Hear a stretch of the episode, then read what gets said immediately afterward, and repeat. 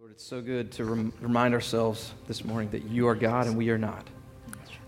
That you are God and we are not. That we don't bear the burden, the responsibility of upholding this world. We don't have the ability, God, to change our own hearts. And that's why we cry out to you, Lord, asking that you would transform us, that you would change us from the inside out.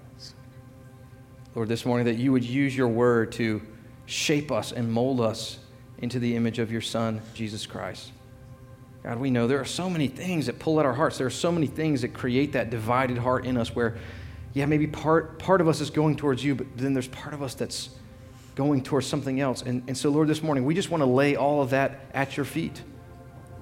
Lord, the anxieties, the worries, the fears that divide our heart, we lay those at your feet. Lord, even our guilt and our sin that, that we sometimes think means we have to keep distance from you. Lord, this morning we laid at your feet believing that you're the only one who can justify us. You're the only one who can forgive us. And Lord, the idols of our heart, the idols of this world, the things that, that you made that are good things, but that we take and try to worship them as, as gods, Lord, this morning we say we don't, we don't want to be worshiping idols. We don't want to be bowing down to anything else but you. And so this morning we lay our idols down at your feet. Lord, help us to know how to live in this world where you are our everything, where you actually do get the best of our hearts, you get the best of our lives, you get the best of our energy and our time and our, our whole life, Lord. We want to be drawn in to a world in, in which you hold our hearts. And so as we turn to your word today, Lord God, we pray that you would use it we are humbled, God, that you have spoken to us. We confess together that what we need this morning is not a word from man. What we need is not for us to collectively get together and figure out what our best opinions are. Lord God, what we need is for you to speak to us. And so as you speak, we ask that you would give us a soft heart that is ready to receive whatever you have to say. We pray this in Jesus' precious holy name. Amen. You may be seated. As you're taking a seat, first I want to invite our kids to head to the back, uh, to the lobby. If you haven't checked in yet, you can still check in in the lobby uh, at this time. And then uh, for everybody else, I want to invite you to take your Bible out and open to Psalm 119. Psalm 119. Uh, we heard Psalm 119, 129 to 152 read uh, out loud, and that's where we're going to spend most of our time today. Psalm 119, verses 129 to 152. Uh, at our house, we've been having this ongoing conversation uh, about how to get shade in our backyard in an economical way. Uh, so, you know, we live in one of those neighborhoods, one of those houses where there's really not many trees. And so, you know, all summer long, the sun has just been beating down uh, on, our, on our deck out back. And so, you know, it's kind of it's not really enjoyable to go out there when it's so hot. And, and so we, uh, we bought one of these big umbrellas. Uh, that was our first attempt, first stab at trying to get some shade in an economical way. And uh, I went out and I bought one of those like, you know, heavy duty industrial grade bases that is like, you know, as heavy as my car. And uh, I got that thing and, and put the umbrella in. And so it, was a, it was a huge surprise to me uh, when I came home uh, a few weeks ago and Allie told me that the umbrella that we had bought was on top of the house. Uh, it wasn't what I was expecting. Now, listen, the, the base that the base that I bought, the heavy duty industrial grade base that I bought, it's not going anywhere, right? It's not going to move. That thing is is going to be right where it, it, it, was left, no matter what happens. But see, the, the problem is that there is such thing as user error uh, where the person does not latch the umbrella properly to that, that base. And so when the wind comes, the base is not going anywhere. The, the, the, the, the thing on the ground is heavy, it's, it's, it's immovable. But if you don't latch it properly, it's not going to work. You're going to come home, and in Myrtle Beach, anyways, you're going to have an umbrella on top of your house. As, we, as we've been working through Psalm 119, here's what we've been seeing. We've been seeing that God's word is this steadfast and immovable anchor. God's word flows out of God's eternal heart, and, and it's not going anywhere. So, the question that you and I have to ask ourselves is have we latched ourselves to it? Have we said, no matter what comes our way, no matter what happens to us in life, we are going to cling to God's word with everything that we have in us?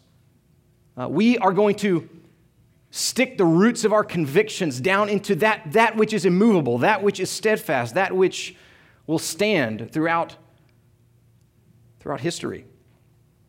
Uh, today, we're going to be talking about a particular pressure that we all face, a particular kind of storm, a particular kind of wind, you might say, that we all face.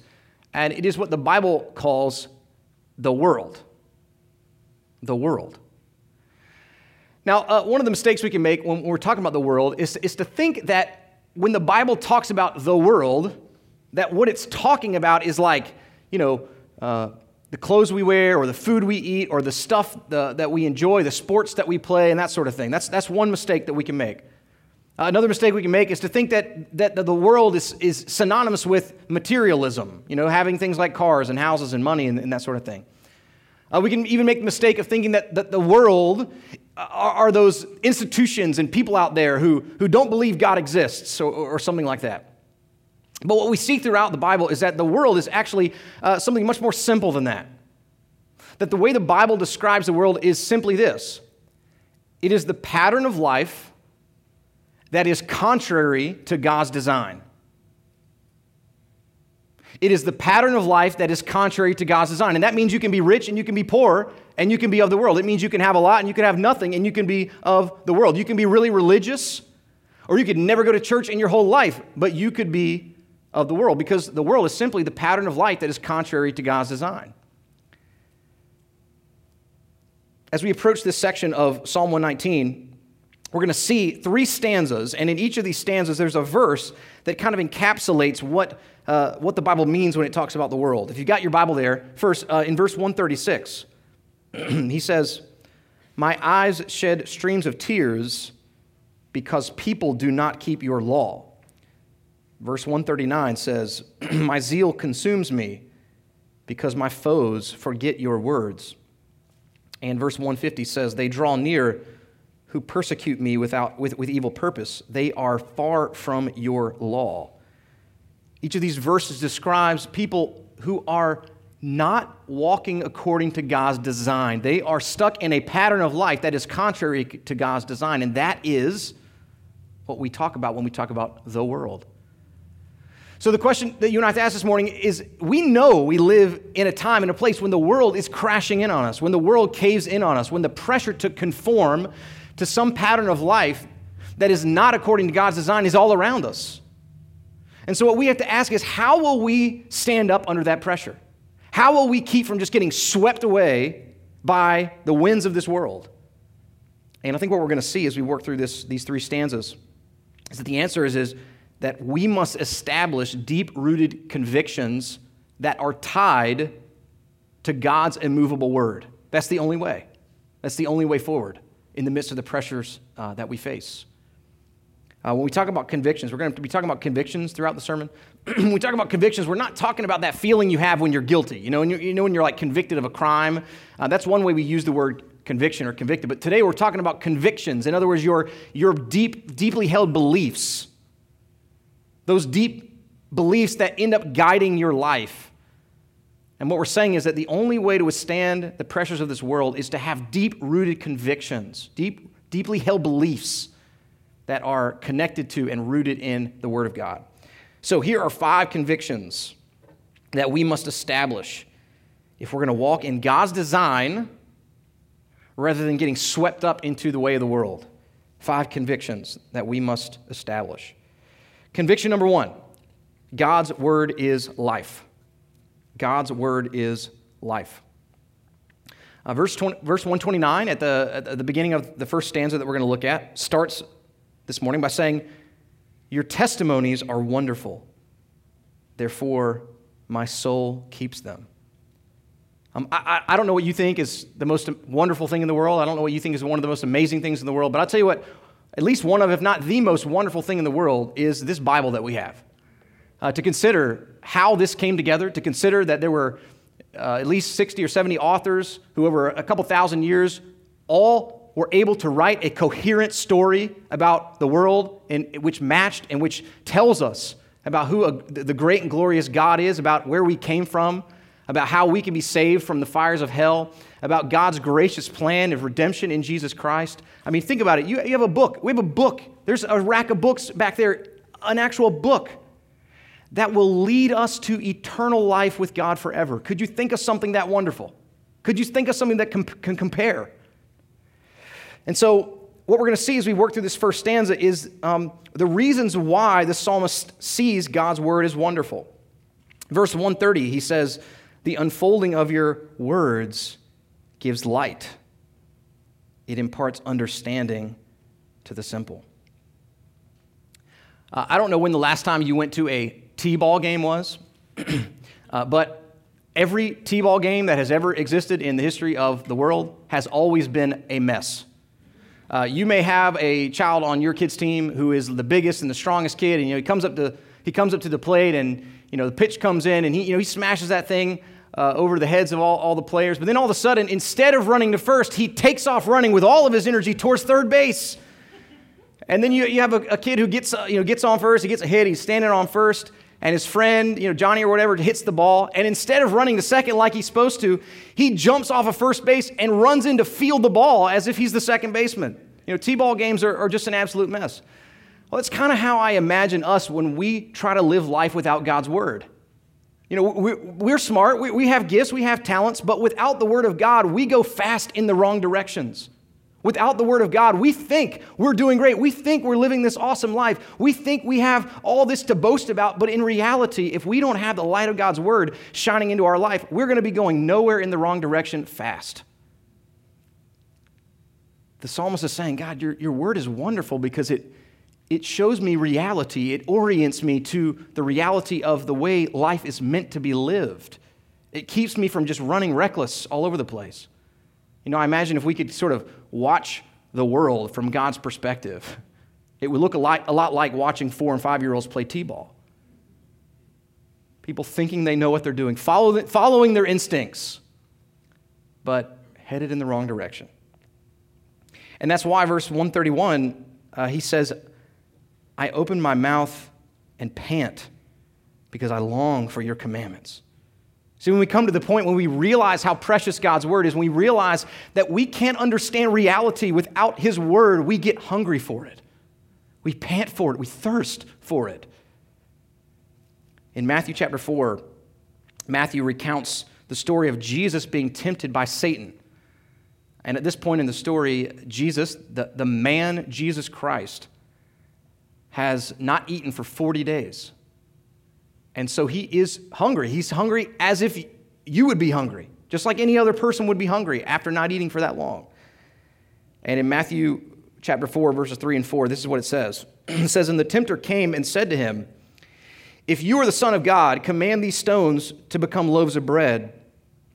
But Jesus answered, It is written, Man shall not live by bread alone, but by every word that comes from the mouth of God when Satan tempted Jesus, Jesus was really hungry. He really, really was hungry, just like any human would be. But Jesus knew in that moment that as important as food is, as important as water is, as important it is as it is to have sustenance for our body, there's nothing that can compare to what we receive from the Word of God. And if Jesus, who, by the way, was sinless, knew that his food for life was God's Word, how much more do we need the Word of God to live our lives?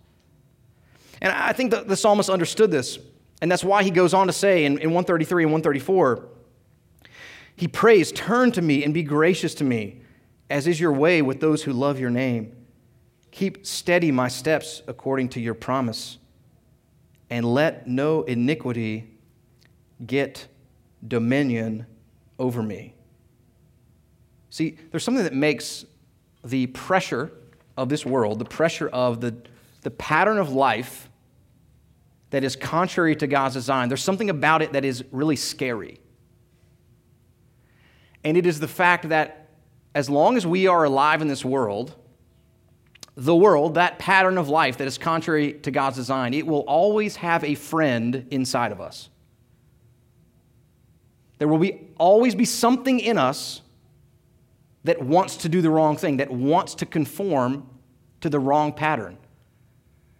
Uh, if you're here this morning today and, and you know you're, that you're not a Christian, you know that you haven't placed your faith in Jesus, you haven't been born again, God's Spirit hasn't come to dwell in you. Uh, the, the way the Bible describes you is, is the Bible says that you are dead in your sins.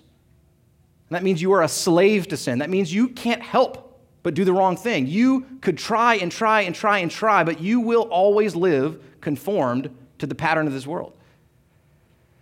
But if you're here this morning and you are a Christian, you say, I have put my faith in Jesus, I have been born again, you still have to deal, wrestle with, fight with indwelling sin. That for the rest of your life, as long as you are alive on, on this side of the grave, you will have indwelling sin in you. And that means there is something in you that wants to do the wrong thing. There is something in you that is a friend towards that pattern of life that is contrary to God's design. I have a uh, distant relative who is an undercover detective. You know, his job is to uh, go in and cozy up, buddy up with criminals. You know, and the idea is you, you've got these two groups, right? You got, you got the police on one side, you got the criminals on the other side, and, and the police, are, they know that if they can get someone on the inside, it'll be a lot easier to know what's going on. It'll be a lot easier to take that group down if they can get someone in on the inside.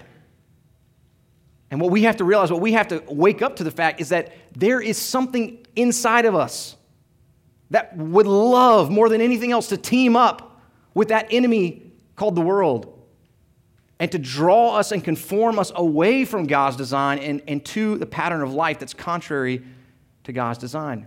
And that's why we have to set down this conviction that God's word is life, because there's nothing that can kill the indwelling sin in us other than the word of God. There's nothing that can choke out the indwelling sin in our hearts other than God's word. And so, God's word, we must approach God's word as desperately as we approach our meals.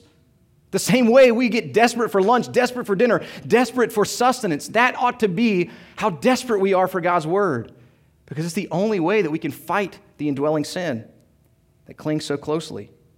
The Puritan John Owen said, Be killing sin, or sin will be killing you. Be killing sin, or sin will be killing you. And the only way we kill our sin is to draw our life from the Word of God. The second conviction, number two this morning, conviction number two lawlessness is heartbreaking. Lawlessness is heartbreaking. Verses 134 through 136 say, Redeem me from man's oppression, that I may keep your precepts. Make your face shine upon your servant, and teach me your statutes. My eyes shed streams of tears because people do not keep your law.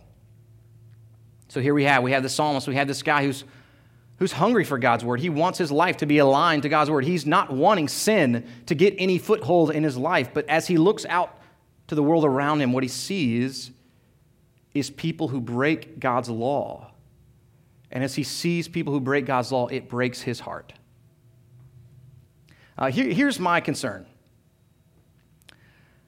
My concern is that instead of having hearts that are broken over sin, we typically just laugh at sin. We typically minimize its seriousness. At, at worst, we even entertain ourselves with sin. The things that God disdains, we, we somehow make a way of glamorizing it. That heart of rebelliousness, that sense of lawlessness, that ought to break our heart. Instead, we cozy up to it. We find a friend with it. Uh, now, I want to be clear uh, what I'm not saying. Uh, I'm not necessarily saying that we need to go on a witch hunt, you know, for anything that's not explicitly Christian. I'm just, I'm just asking the question what is our attitude towards sin? What is our attitude towards law breaking? Do we actually see the sinfulness of sin? Do we actually see the misery of life apart from God? So, what is it that should create this brokenheartedness? What is, what's breaking the psalmist's heart as he looks out at the lawlessness around him? Uh, well, first and foremost, the reason our hearts ought to break is because it is a belittling of the glory of God. That to break God's law is to push God off to the side. To break God's law is to shove God out to the margins of life. To break God's law is to dishonor God. And that, for those who love God, for those who love His word, that ought to break our hearts. You know how it is with somebody in your life. You know, if a family member of yours has somebody that does something against them, if, if your child has some injustice done against them, if your friend has some crime committed against them, you care about that. You know, you, you feel personally invested in that because you love them, you care about them, and you don't want anyone to do something against them. And the psalmist is simply saying if God is our God, if He is the one we love, if He is the one who has our hearts, then when people don't submit to His law, when people don't follow His ways, when people belittle His glory, it ought to break our hearts.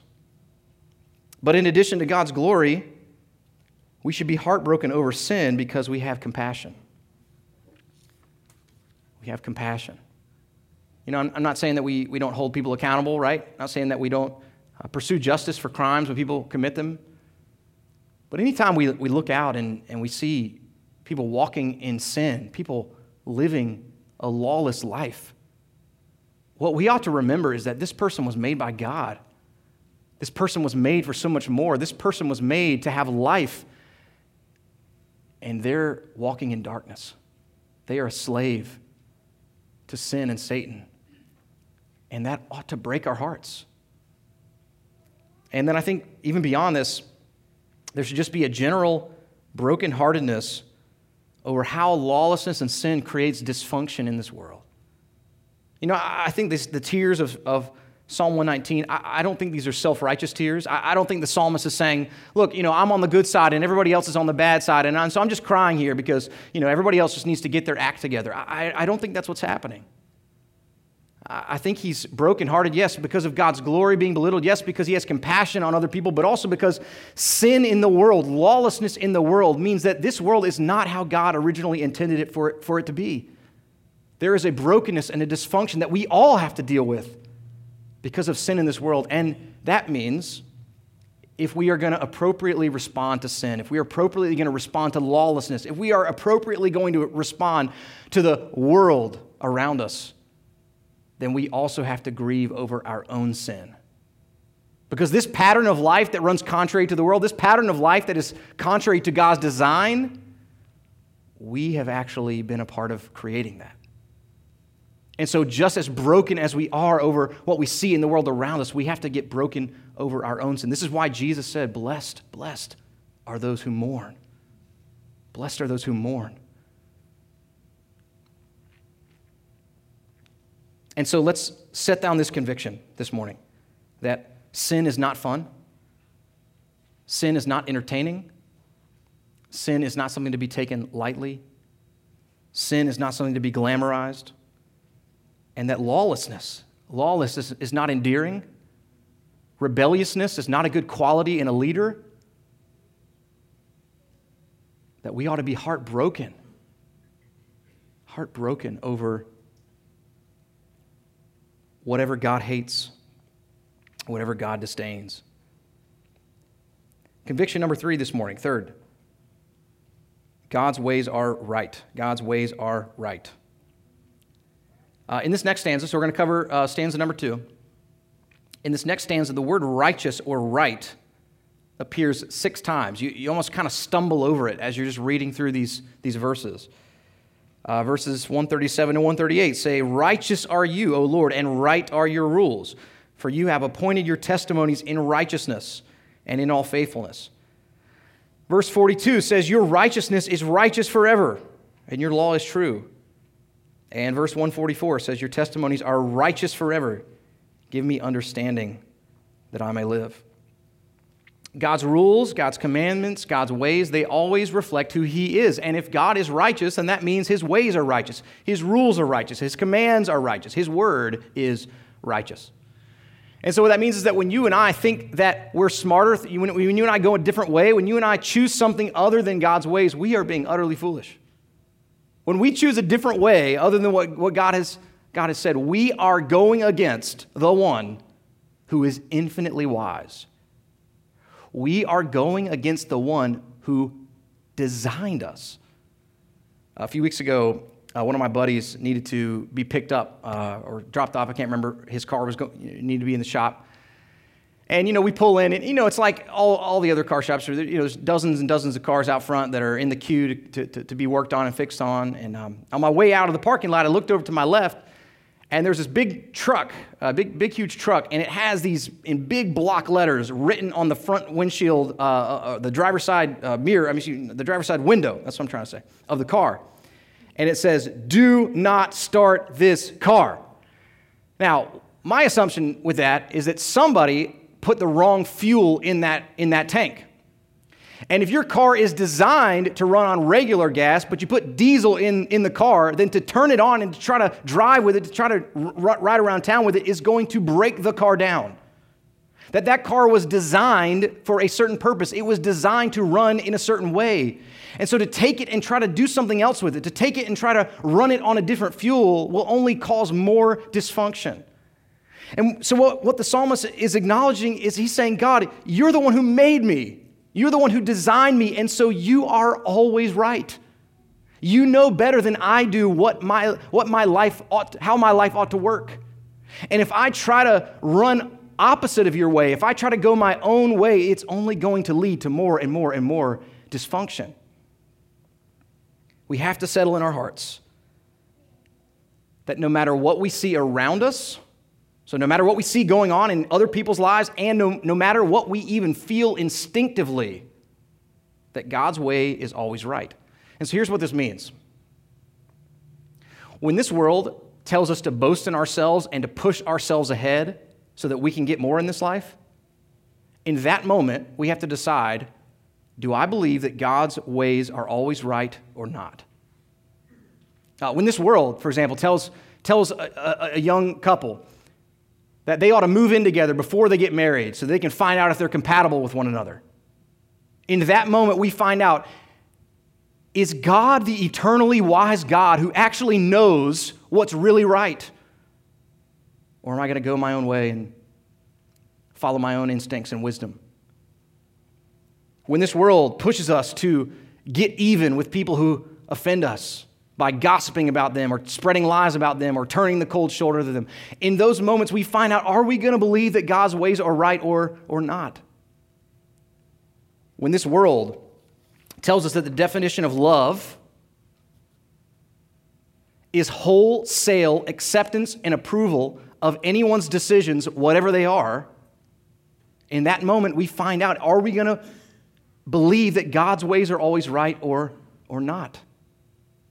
When this world tells us to be unforgiving towards people who disagree with us, to be merciless towards people who make mistakes. We find out in those moments are we going to believe that God's ways are always right or not? When this world tells us that it doesn't matter what you believe, as long as what you believe makes you happy, we find out in those moments whether we're, we're going we're gonna say, no, no, no, no. God's ways are always right. Doesn't matter what I feel, it doesn't matter what I see around me. That's not what drives what is right and wrong. This world will tell us that the way we, we determine what right and wrong is is by asking ourselves, in my opinion, can I see how this decision is going to affect anybody else? And if I can determine in my, in my own opinion that this decision isn't harming or hurting anybody else, then I should be able to do it. This world leads us to determine what right, is wrong, what right and wrong are by, by, by something like this by saying, well, I'm just playing by the same rules as everybody else. So, yeah, maybe I'm fudging in my business, but everybody else fudges in their business in the same way. So it must be right, right? This world will tell us that we ought to treat other people in ways that the Bible tells us not to. And it will say, but guess what, guys? That person deserves to be treated that way. And these excuses fill our hearts, fill our mind, and we're tempted away from believing that, that God's ways are right. But, but here's the deal whenever we move away from God's ways, whenever we decide, no, no, no, I'm going to do it this way, what we're basically doing is we're looking at God and we're saying, I don't really think you're very good at your job. We're looking at God and saying, I don't really believe that you designed me and you made me and you actually know what's best for me. No, see, if, if, if we are going to get to the point where we cling to God's word, where we anchor our lives into God's word, we have to get to the point where we acknowledge that there just might actually be a chance in the universe that God is smarter than we are. That there, there might actually be a chance in the universe that I don't see everything perfectly and that God is more wise than I am. But then we come to that place where we say, God, okay, finally I admit I'm a dummy. I'm a dummy. I've made so many dumb decisions. I've tried so many times on my own way, and it continues to fail me. And so, Lord, even though I don't really feel like your word is right, I don't really feel like this is the way I ought to go, I submit. I submit because you, you are righteous and your righteousness is righteous forever. It is right, right, righteous, righteousness, righteous forever. That's basically what this psalm is saying. He's all wise. He's all wise. So, fourth this morning, the fourth conviction. And the fourth conviction really flows out of the third one. the fourth conviction is that we find our life when we lose it. See, see, what happens is you go all in, you go all in on God's ways. You say, All right, all right, Lord, I'm following you. And there's a submission there. There's a submission that comes with saying, All right, I'm no longer going to be in charge of trying to figure out my life. I'm no longer going to be in charge of trying to get what I think I deserve. And the psalmist continues there in, in 139 to 141. He says, My zeal consumes me because my foes forget your words. Your promise is well tried, and your servant loves it. I am small and despised, yet I do not forget your precepts. So here's what he's saying. He, he's saying, My passion, my enthusiasm, the word he uses here is zeal, my just pump, pump upness for God's word has consumed me. All my chips are on the middle of the table. I'm all in with your word. But look where it's gotten him. He says in 141, I am small and despised. And this is what it will mean to cling to God's ways, to, to believe that God's ways are right. This is what it will mean. It will mean that we lose our life in this world, that we will get passed by because other people were willing to lie and, and we weren't.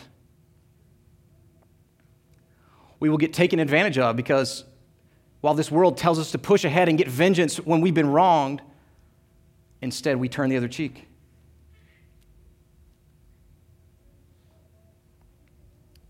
You may lose friends who dis- distance themselves from you, not because you are actually judging them, but simply because they feel judged, because you don't make the same decisions in life that they do.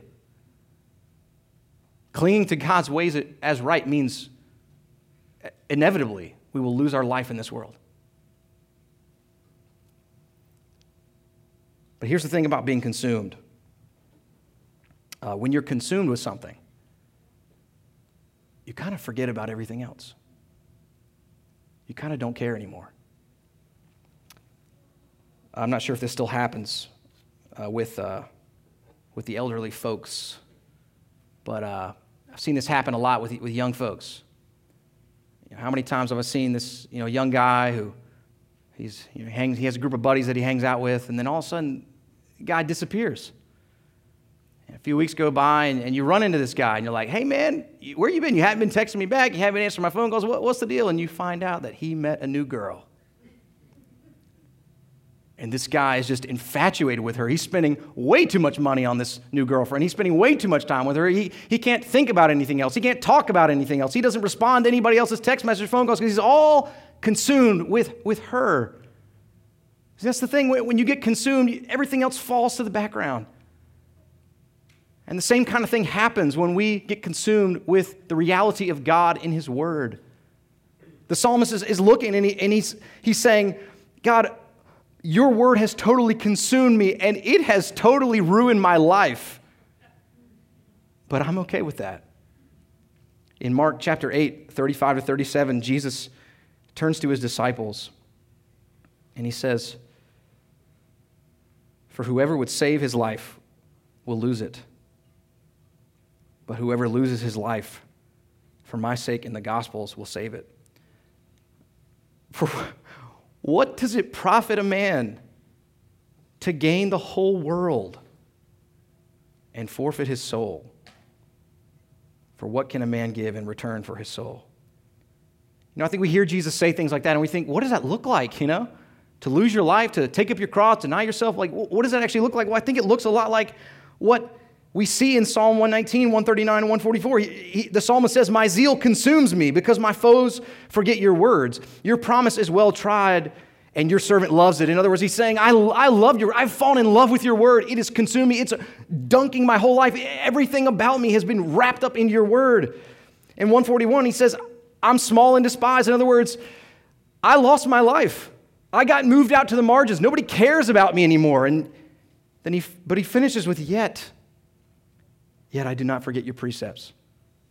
God, following you has crushed my dreams. Following you has ruined my life. Following you has gotten me nowhere. And yet, yet, I, am not, I'm not leaving your word. I'm not leaving your precepts. I'm not leaving you. Why? Well, in, in verse 143, he says, Trouble and anguish have found me out. Trouble and anguish have found me out, but your commandments are my delight. When we're consumed with God, we're consumed with His Word, we actually find a joy, a, a deep, heartfelt delight. When we become aligned with God, when we know that His favor is upon us, that His smile is upon us, everything else falls to the background. That we become more okay with being passed by because of our integrity. We become more okay with the fact that if Jesus lost friends, if Jesus was crucified, that it probably means that if we identify with him, we're going to lose friends too. We become more okay with it.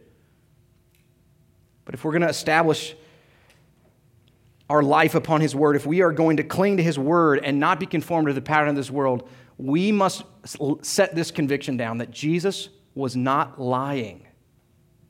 He was not lying when he said, Whoever loses his life for my sake and the Gospels will save it. Jesus was not lying when he said, You'll find your life when you lose it. You'll find your life when, because you held on to God's word, you became small and despised, and yet you are still filled with joy.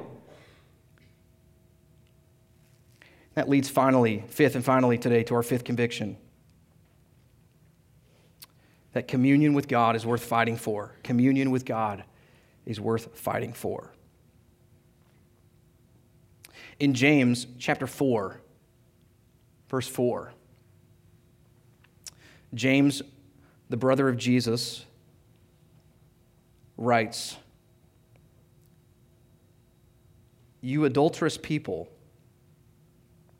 do you not know that friendship with the world is enmity with God? Therefore, whoever wishes to be a friend of the world makes himself an enemy of God. Here's what James is doing James is painting the world for us as black and white. He's saying there is communion, friendship, fellowship with God, and there is communion, friendship, fellowship with the world. And he sets it up for us in, in terms of a marriage. He says, if you've been married to God through Jesus Christ, if you have put your faith in Jesus and you have become united to Him, and then you go and flirt with the world, you go and entice the world, you go and go run back to the world, that is, he says, adultery. So he sets our life either with God or with the world in terms of a marriage, in terms of a relationship, in terms of a bond of union. And so here's what that means. I, I know, I believe that you're here this morning. You are here this morning because you do not want to be conformed to the pattern of this world. You do not want to be conformed to a pattern that is contrary to God's design. You're here. You came here today because you want to know God. You want to know Him and you want your life to be conformed to Him. And what this, what this psalm is going to show us in just a second is that the best way to do that, the best way to fight off the temptation of this world, the best way to keep ourselves from being conformed to the pattern of fellowship, of communion, of relationship with the world, is to stay as close to God as we possibly can, is to live in communion with Him, is to wrap ourselves around this God in relationship, to know Him, enjoy Him, and love Him. It's either or. It's either or. So there's three questions that this last stanza answers about communion with God, about fellowship with God, about friendship with God. Three questions. The first question that it answers is this, is this What is the substance of communion with God? What's the substance? What is it? What is communion with God? Look at verses 145 to 148. He writes, With my whole heart I cry, Answer me, O Lord. I will keep your statutes. I call to you, save me, that I may observe your testimonies. I rise before dawn and cry for help. I hope in your words. My eyes are awake before the watches of the night, that I may meditate on your promise. So, simply put, communion with God, communion with God is the ongoing communication that we experience with God as He speaks to us in His Word and, as, and then as we pour our heart back to Him in prayer. Communion with God is simply having an ongoing communication with God, where we, like the psalmist, say, Our hope is in your Word. I am clinging to what you have to say to me, and then I am pouring out my soul back to you. That is the communion with God that we desperately need. And I, I want you to see how He's fighting for it how he's not just kind of floating along in his relationship with God. No, he's, he's getting up before the sun rises. He is setting aside sleep. He is desperate to have his life anchored to the Word of God and to enjoy fellowship with God. And so, right from the beginning, let's just ask ourselves have we established this conviction that communion with God is worth fighting for? It's worth prioritizing. It's worth setting other things aside. It's worth looking at those spare moments in the day and saying, there will always be more to do. There will be always something to fix. There will always be something we could be working on. Always. Always. But there's nothing more important than spending time with God. There's nothing more important. Is that a conviction of our hearts, like we see in this psalmist? The second question this passage answers about communion with God is what is the basis for communion with God? What is the ground? What, what, how is it that we have this relationship with God? Uh, verse 149 says, Hear my voice according to my goodness. That's not what it says. Hear my voice according to all the righteous things I did last week. That's not what it says. I could keep doing this. If, if you don't have the Bible in front of you, I'm making this up. No, he says, Hear my voice according to your steadfast love. O Lord, according to your justice, give me life. He, he, he doesn't go running into God's presence based on his character. He doesn't go running into God's presence, putting his own resume out there, saying, God, you ought to be listening to me. Look. No, he runs into God's presence because of who God is.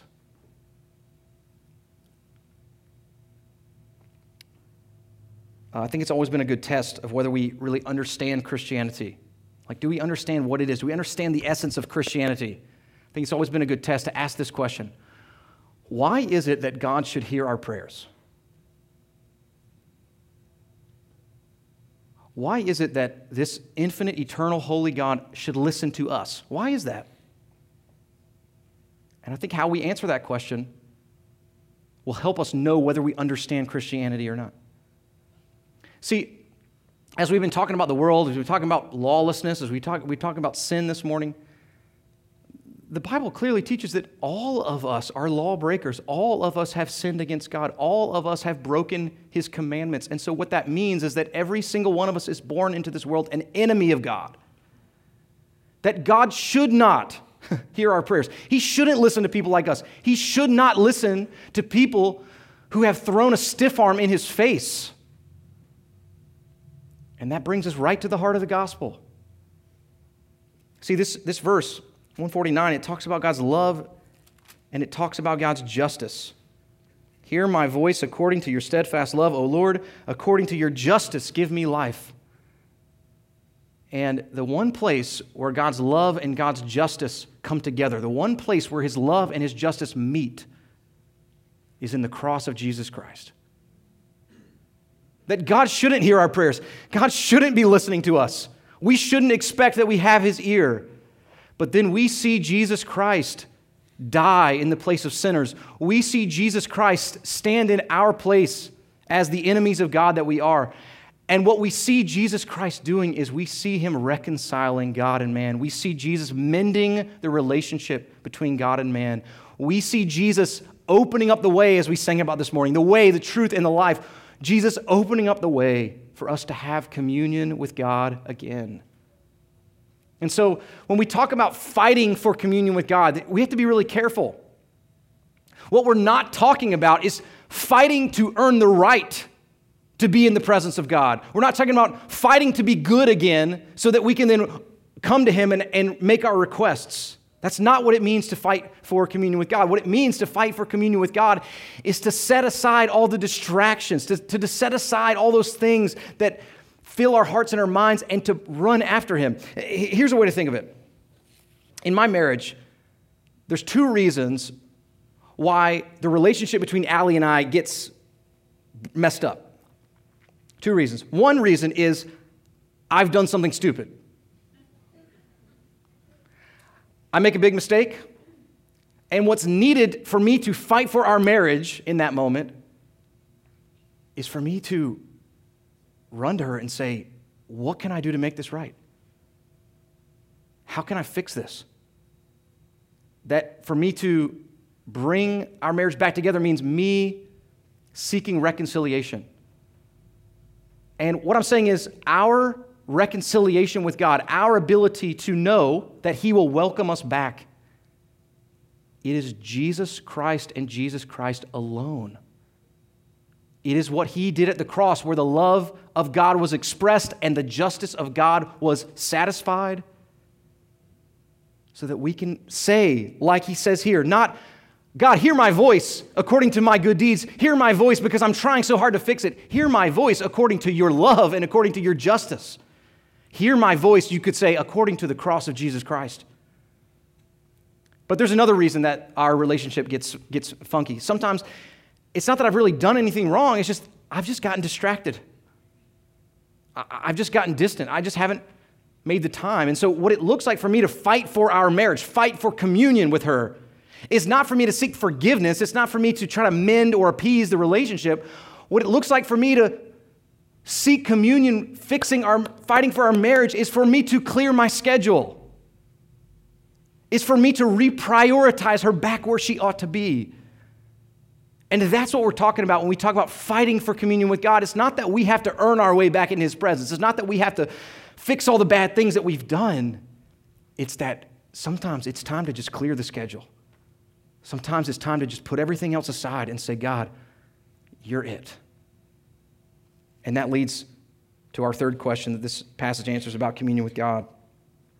Third, what is the benefit of communion with God? What is the benefit of communion with God? Verses 150 to 152 say, They who draw near persecute me with evil purpose.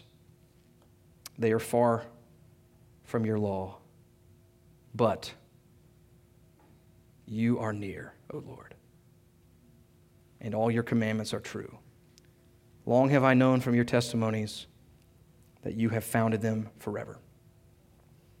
The benefit of communion with God is that God Himself is near to us. That we have a closeness and intimacy with the one who made us. And guys, there, there is nothing more important in this life. There is nothing more fulfilling in this life than the nearness of God, to have closeness with Him, to have fellowship, friendship with God. At this, at this time, I want to ask you to take your elements for communion that you have there in your seat and. Uh, as you're doing that, I, I first just want to speak to those who, who might be here this morning and you would say, you know that, that you haven't placed your faith in Jesus. Uh, you know that you haven't submitted to Christ and been born again. Um, these elements are actually not for you. Uh, this is a family meal for those who have put their faith in Jesus. But today, if you are here and you haven't put your faith in Jesus and, and you've been listening, and, and maybe you think back to when I mentioned that those who haven't trusted Christ are under the slavery of sin. And as, as I began to talk about the way of the world that is conformed to the pattern contrary to God's design, maybe you would say, you know, that's me. I haven't submitted to God. I haven't ever wanted to live my life according to His ways. If, that, if that's you this morning, although these elements are not for you, you are being offered something so much better. You are being offered the real Jesus. You are being offered eternal life through faith in the Son of God who was willing to give up his life for sinners like us. And so this morning, instead of taking this, instead of taking the bread and the cup, I want you to th- consider taking Jesus Christ, putting your trust in the real Savior. And then for those of us who would say, yes, we have put our faith in Jesus, we have at one point in our life bowed the knee to the Lord, we look at these elements and we are reminded that though we could not have reconciled ourselves to God, though we could have never made up for all the wrong things we had done, we have put our trust in a Savior who has done for us what we could not do for ourselves. That He laid down His life on the cross. He took His very sins upon us. He became Emmanuel, God with us. And He got so close to us that He was willing to take our very sins upon Himself. And He suffered and He died and then He rose from the dead and that's what establishes our fellowship with God. That and that alone is what makes us be able to run to God's throne and say, God, hear my voice. Hear my voice according to your cross, according to what your Son has done for me. And then here's the beauty, I think, of these elements. Um, you know, Jesus knows our weakness. Jesus kn- knew that we would live in a world where there was immense pressure. He knew that there would be times when we would cave when we wouldn't even hold up to our own convictions that we have. And so he gave us these elements, this bread and this cup, so that time after time after time after time we might recommit ourselves to him. We might remember as we look at these elements that there is no life in fellowship with this world, but there is eternal life in fellowship with God. That, that we might look at these elements and remember that fundamentally what challenges us, what draws us, what beckons us to get close to God is not our embarrassment or our guilt. What draws us, what woos us, what beckons us to get close to God is God's love and mercy. That it is Jesus laying down his life on the cross that draws us to say, I want to know this God. This God who did not send his Son into the world to condemn the world, but this God who sent his Son into the world to save the world. and so this morning, we take the bread and, and, and we remember when Jesus looked at his disciples and he said, This is my body broken for you. Take it and eat it in remembrance of me. Take and eat.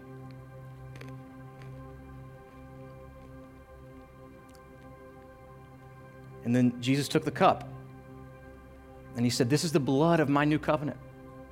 Take it, drink it in remembrance of me. Take and drink.